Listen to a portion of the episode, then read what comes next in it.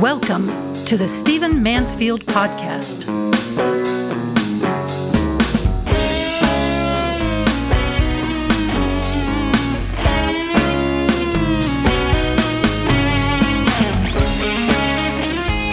Welcome to the Stephen Mansfield Podcast. Great to have you with me. As always, Happy New Year to you. May 2023 be among your best years ever. I want to do in the next two podcasts an overview of a theme that means a great deal to me. And to develop that theme, I want to talk about three people prominent in the world who died at the end of 2022. Each of these people uh, lived lives of significance, and each of them, by the way, impacted me.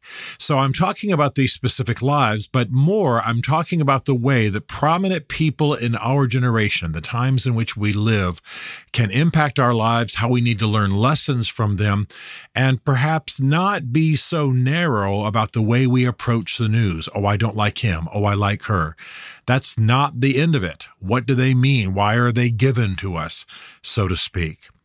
All of you know now, for example, that Pele, the famous soccer slash football player, uh, world renowned, died at the end of 2022. Now, I, I, I know I'm a little bit more aware of soccer slash football uh, because I grew up in Europe and Americans are just starting to warm to the sport. And of course, the World Cup has just been played, uh, gloriously won by Argentina.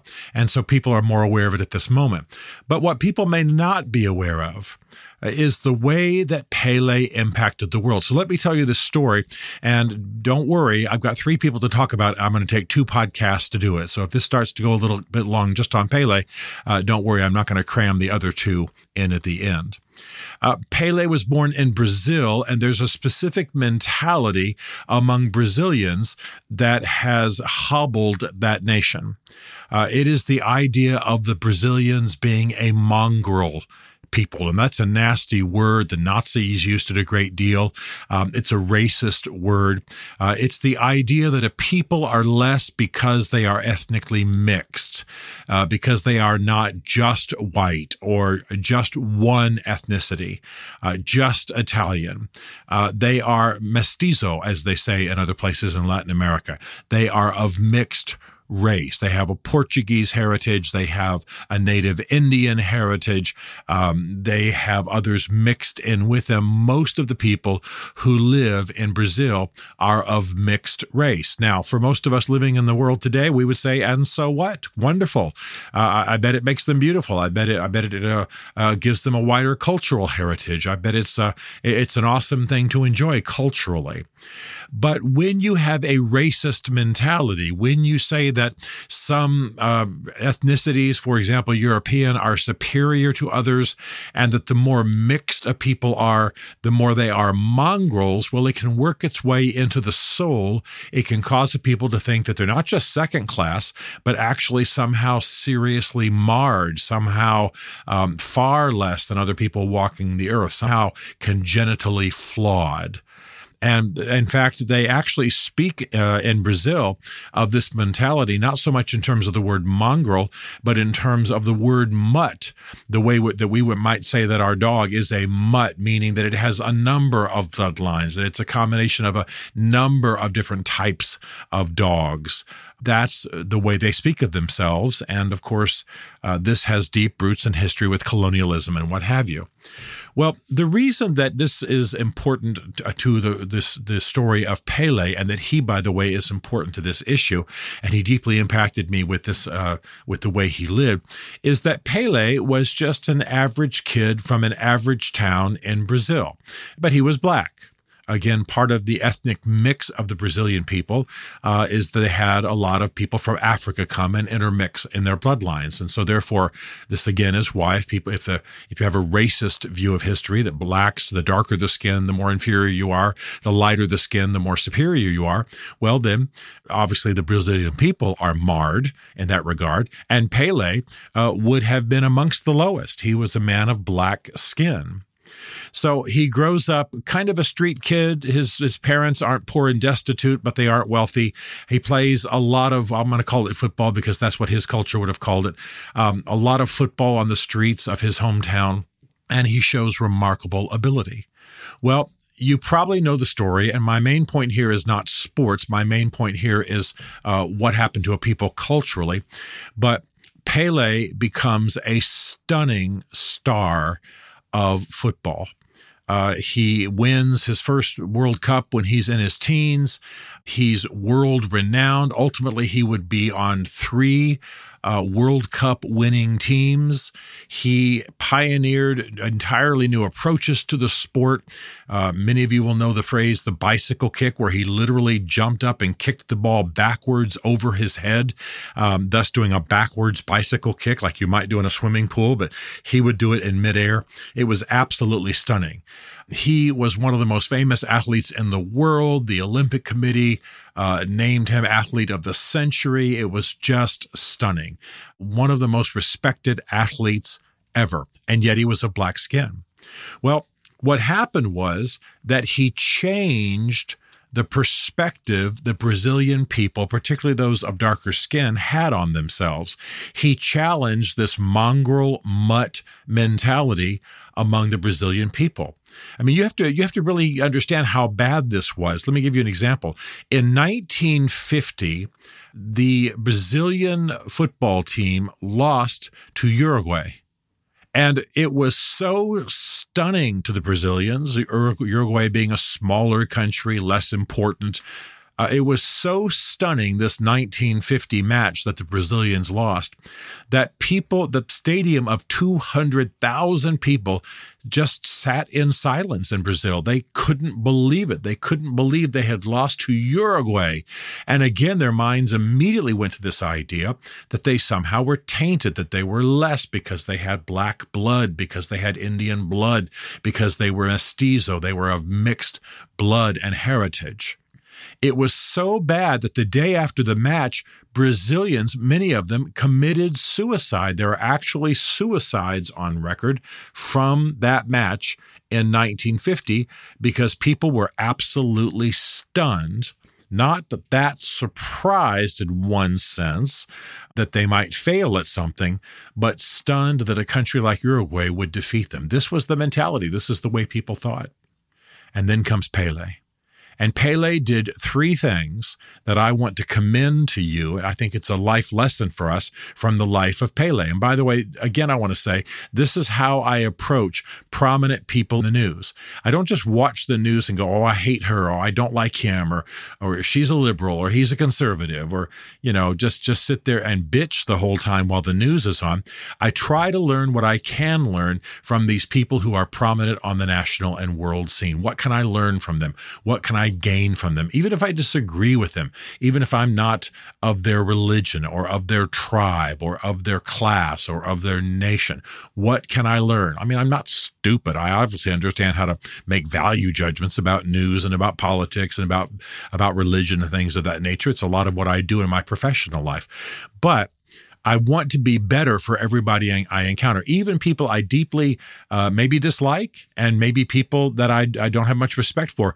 I, I, I, I can draw those value judgments, but then what can I learn from their life? What's good about them? Um, what if I was having a couple of hours with them, would I go away with that makes me better? And Pele did three things that I knew about before most Americans did just because I had grown up in Europe and thus in a football culture. All of my German friends in high school were crazed about uh, football and Pele and the World Cup and all of that kind of thing. I mean, again, Americans have only recently come to the World Cup, um, but this, of course, has been going on for a long time in other cultures. So Pele did three things. He loved his people. Pele loved his people. He loved his culture. He loved Brazil. Brazil was home. He, he, he didn't, he didn't seek to escape it. He didn't engage in what some people call black flight. You know, let's, hey, let's, we get any kind of status or any kind of money. Let's get out of Dodge. Let's leave Brazil. Let's go somewhere where we'll be more respected and loved. Or, you know, he stayed. He loved his people. He embedded himself in the people. He invested in the people. He loved his people. Number two, he was good at what he did. The best way to elevate a people, and th- this is a lesson that comes through many in history, people of, of great prominence, from Booker T. Washington to others, be good at what you do. Because this brings power and it reflects positively on all that you represent. If you are, for example, in my case, a Christian and you want Christianity to be positively regarded in your culture, then be good at what you do. Be noble, be achieving, be accomplishing, be disciplined, be productive, be prosperous, achieve, and it will reflect positively on the people that you love. It will change perceptions of the culture. Here was Pele, a black man uh, in a culture that had was in a racial crisis about itself, and yet he changed the way Brazil was seen. He changed the way blacks were seen in Brazil. In fact, the way blacks were seen the world over. And then finally, give glory to God. Uh, Pele was one who always said, My skill is God given, the victories are God given. I'm I'm amongst a people that where God has placed me. He understood his life in terms of God, in terms of how God was working. Uh, he didn't become an arrogant, you know, hoe addicted kind of athlete of the kind we're familiar with now. He, I'm, I'm not saying he was perfect in every way. He had his problems, he had his challenges, he went through his divorces, he he he had his flaws. Um, but but he was he was a man who understood that his talent his, it was God given. He was placed among a people at the hand of God, and he had a mission to fulfill by the design of God. So love your people, be good at what you do, give glory to God, and recognize his work. This is what Pele did. And as a result, he changed Brazil. He changed the nation. He caused people to think of themselves differently. They were lost in an old racist mentality, one, by the way, that I've written of uh, much in the same way about Lincoln. Abraham Lincoln had some of the same thinking about some aspects of his life, um, and certainly about slavery, black slavery. And it was hampering, it was debilitating. Brazil was debilitated in the same way. But Pele loved his people, was good at what he did, and gave glory to God.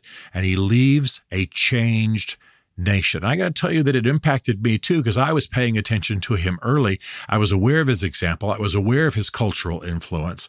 This is the kind of thing my parents would talk about at the dinner table. They were both intellectuals. And as a result, uh, I saw that someone who doesn't even necessarily work at the national level in politics, the president, what have you, who isn't necessarily a teacher or a university professor or what have you, um, that they can have an impact on their culture amongst their people by being good in any field at what they do. Devote yourself to what you do. So, number one, this is a lesson from someone who passed from this life in 2022 it's not just that Pele was a great football player, it is that he changed a nation's thinking about itself.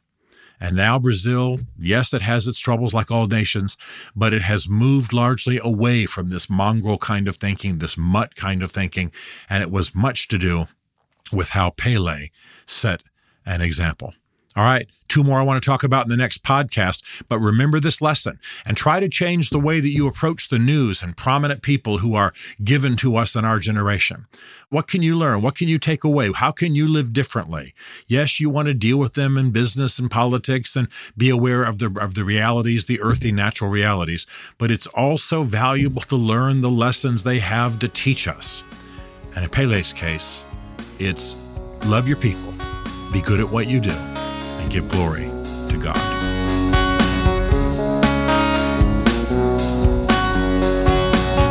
Stephen Mansfield is a New York Times bestselling author, a popular global speaker, and senior fellow for public leadership at Palm Beach Atlantic University. His groundbreaking books on faith and society include The Faith of George W. Bush, The Search for God and Guinness, Mansfield's Book of Manly Men, and Lincoln's Battle with God. Learn more at stephenmansfield.tv.